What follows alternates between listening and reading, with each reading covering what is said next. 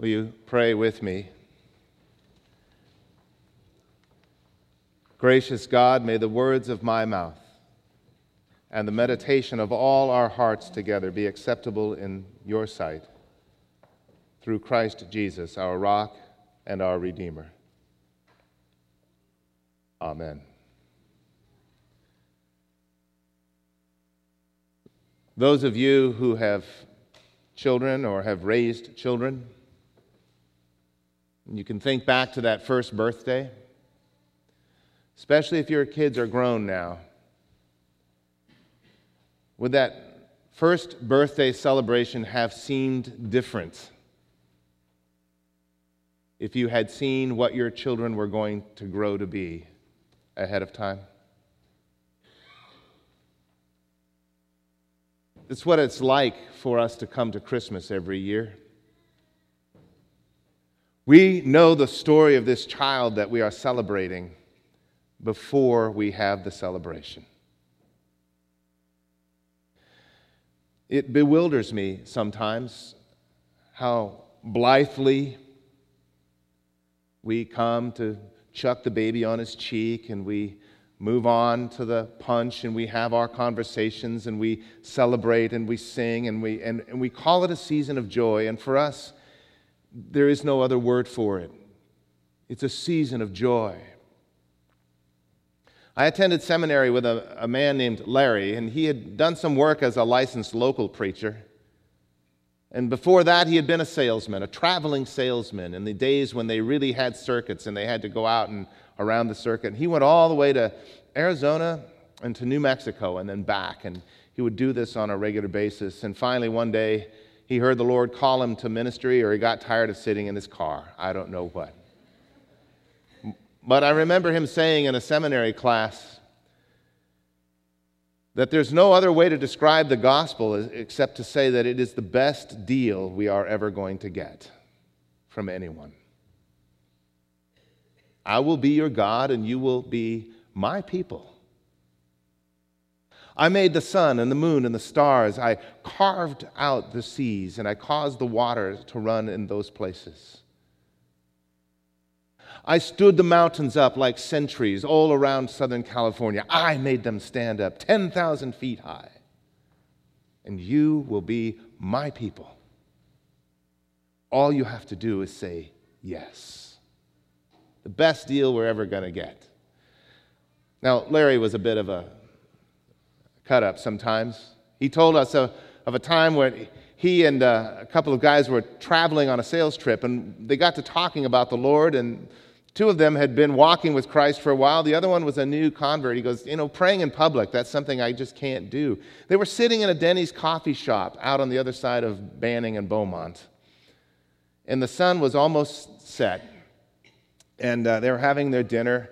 And he said, I just can't, I can't pray in front of others. And Larry said, It's not hard. Here, I'll show you. And he stood up in the middle of a Denny's, ting, ting, ting, ting, ting, on the glass. He said, Ladies and gentlemen, I certainly don't want to offend anyone, but the sun is giving us this beautiful sunset outside. We've got a dinner in front of us that's meeting our needs. My buddies and I have just finished a tremendous sales trip. It's a good day. We wondered if anybody would be offended if we had a grace for the meal that is before us.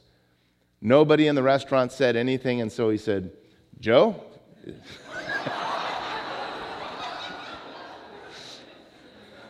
it's easy. It's all about context, isn't it? It's easy. When you know the Lord, it's easy. But do we know the Lord? This week, I found myself reading an essay, a reprint of an old speech by Bertrand Russell. You probably don't know his name, but he was a rationalist, an atheist. He was a philosopher who did not believe in God. And the name of the speech was Why I Am Not a Christian. And I read through and I looked at his points, and I think he has misread a couple of the scriptures that he cited as having flaws in them. And I think in a few other cases, he's jumped to a few conclusions. But what really got me, what really got me, was his introductory remarks.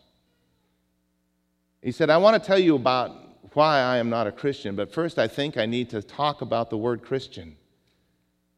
Now, this was written almost 100 years ago. He said, The word has become more loosely used today than I intend to use it. We live in a time, he said, when people think that if you just try to live a good life, that that makes you a Christian. But he said, then if that were the case, there would be Christians walking around all over the place. Such a definition of what it means to be a Christian assumes that whoever is not living a good life is not a Christian, but it also assumes that whoever is living a good life is, is a Christian. And that would mean that there were plenty of Buddhists and Muslims and others who are also Christians.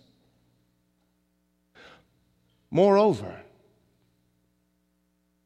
it would assume that anyone who made a mistake was no longer a Christian. He, he went on to say that there are certain dogmatic statements, certain beliefs about God and about Jesus that have to be brought into play. To call oneself a Christian, there has to be a certain acceptance of things that have to do with eternal life. I'm reading this and saying, here's an atheist and a rationalist and a philosopher who's got a better handle on what's required for discipleship to Jesus than nine tenths of the Christians that are self styled who are walking around today. Yesterday, I was invited to golf in a golf tournament.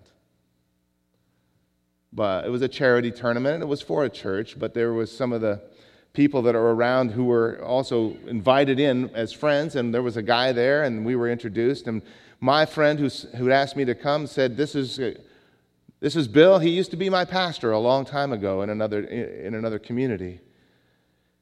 And the guy looked at me and he said, You're a pastor? I said, Yeah. He goes, Well, you know, I I just, I try to live a good life, you know. Bertrand Russell to this guy, all in the space of a week. And what I wanted to say is, well, good for you for living a good life. We should all try to a, live a good life. But if we're going to talk about Jesus, we have to talk about something more than that. All of us need to talk about something more than that. There is at the heart of every true believer a certain longing, yearning for God that is irrepressible. It's also terrifying. One of my colleagues had pointed out recently that it struck him how many people we see in the scriptures who are running for their lives. Jacob stole God's blessing from his brother Esau. And what's the next thing that happened? He's running for his life because his brother is th- breathing threats against him. Elijah cries out against the false prophets. And the next thing we know, he's hiding in a cave, running for his life, terrified. Adam and Eve transgress in the garden. They hear the snap of a twig and the fall of a heavy foot, and they know that God's on the way, and they run and they hide themselves. To believe in God, even to try to live a moral life, is only part of the story. We have to overcome this need to go and run and hide from God, as if God is someone to be feared. There's a yearning and a longing in there, which for some reason in most human beings results first and foremost in fleeing for our lives. But there's nowhere in this world to which we can flee. This is why the writer of Isaiah is talking in terms of splitting the sky and shaking the earth. Those of you who've lived in Southern California for any period of time know that you can't flee from an earthquake. People in Caltech that wonderful institution are trying to find an early warning system for earthquakes. So far, they can get about 15 seconds. Whoopee. the big one's coming. You have 15 seconds to make an accounting of your life. What are you going to do with that 15 seconds? Uh oh. There's nothing to be feared in these moments. Now, I know it's the holidays and it's inevitable that we will reminisce and we'll look back and we'll, we'll remember with fondness our own childhoods and our own times of sitting around a fire or, or staring at the twinkle lights on a tree. Santa Anas are coming this week, which was good news for me when I was a child because my brothers and I had a lot of energy and school was out for Christmas vacation. And we could run out in the front yard we lived in a cul de sac. We were right at the end of the street. We could run out in the front yard and throw a frisbee as high as we could up into the sky, and one of us could stand in the backyard and catch it because the wind would blow it back there. It was a great game, and we could play all night long.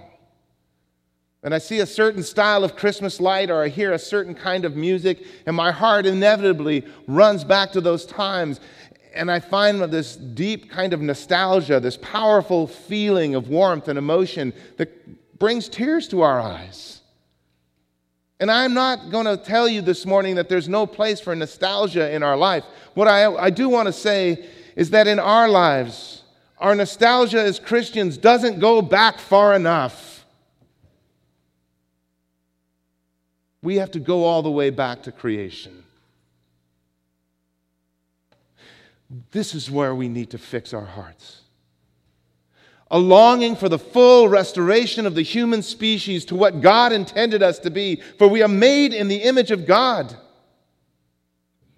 And the gift of Jesus Christ the, to the world is the greatest recycling project that the world has ever seen to wipe away the dirt and the smudge, to fix up and shore up, and to make us once again shine like the children of God that we are. And there's nowhere we can go in this world apart from Jesus Christ that can accomplish that.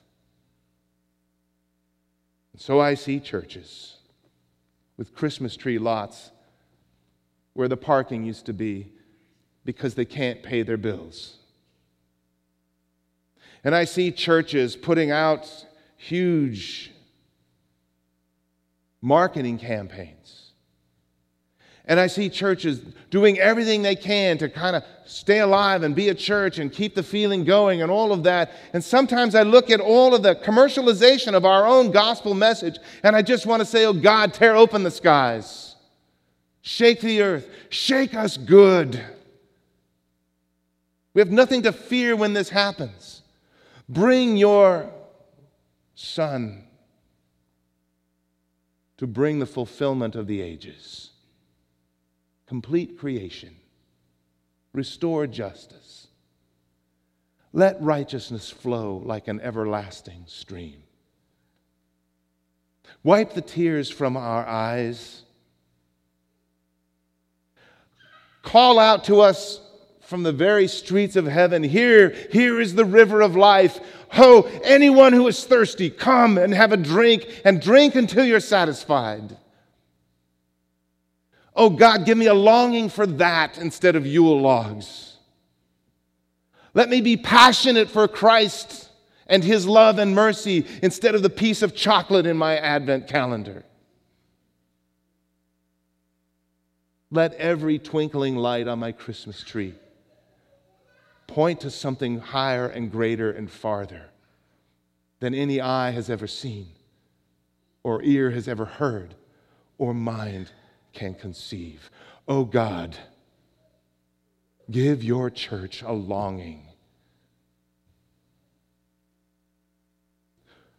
that God would move in our future the way God has moved in the past that our stories of Jesus and of God's faithfulness are not all told in the past tense, but that we might be caught up again in what will be because the God of Scriptures is moving again. Proclaim that, celebrate that, sing that to me, and I'm in for Advent. But please, please, please don't play any Mariah Carey songs to me until December 27th. Because we have a lot of ground to cover, and we can't cover it up with pop music. If you listen carefully enough, you'll hear creation itself straining and groaning for the next time God moves among us. Do you hear it? Do you hear it? Hush. Hush. Hallelujah. Hallelujah. Amen.